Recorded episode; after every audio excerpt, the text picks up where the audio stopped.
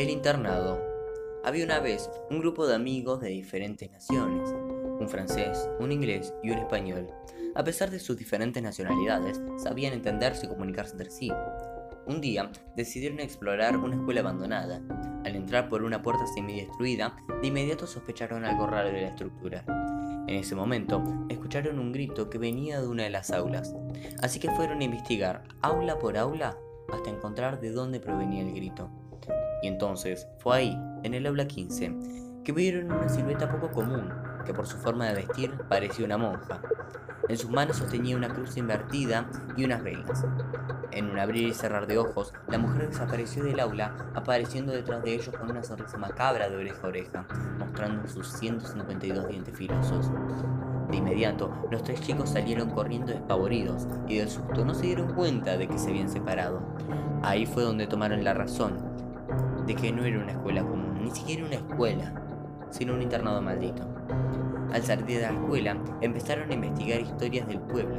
Dicen que en ese internado sacrificaban niños inocentes para que el anticristo no llegara a la tierra mortal, y que solamente podría desaparecer la maldición si quemaban el internado desde el centro de la escuela hacia afuera.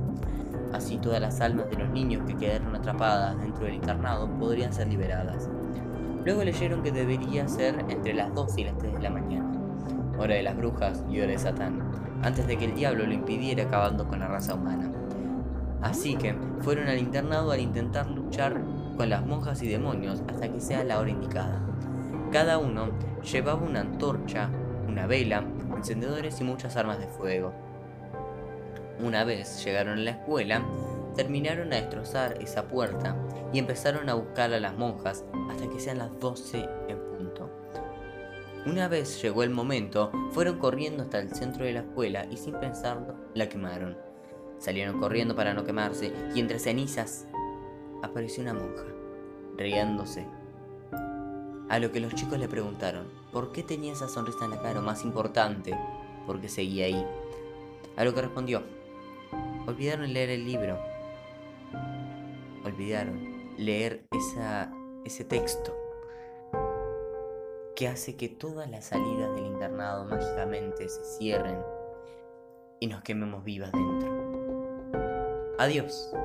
Y en ese momento, salió volando como cenizas, riéndose a carcajadas. Pero justo antes de desaparecer dijo, nos vemos pronto, muy pronto.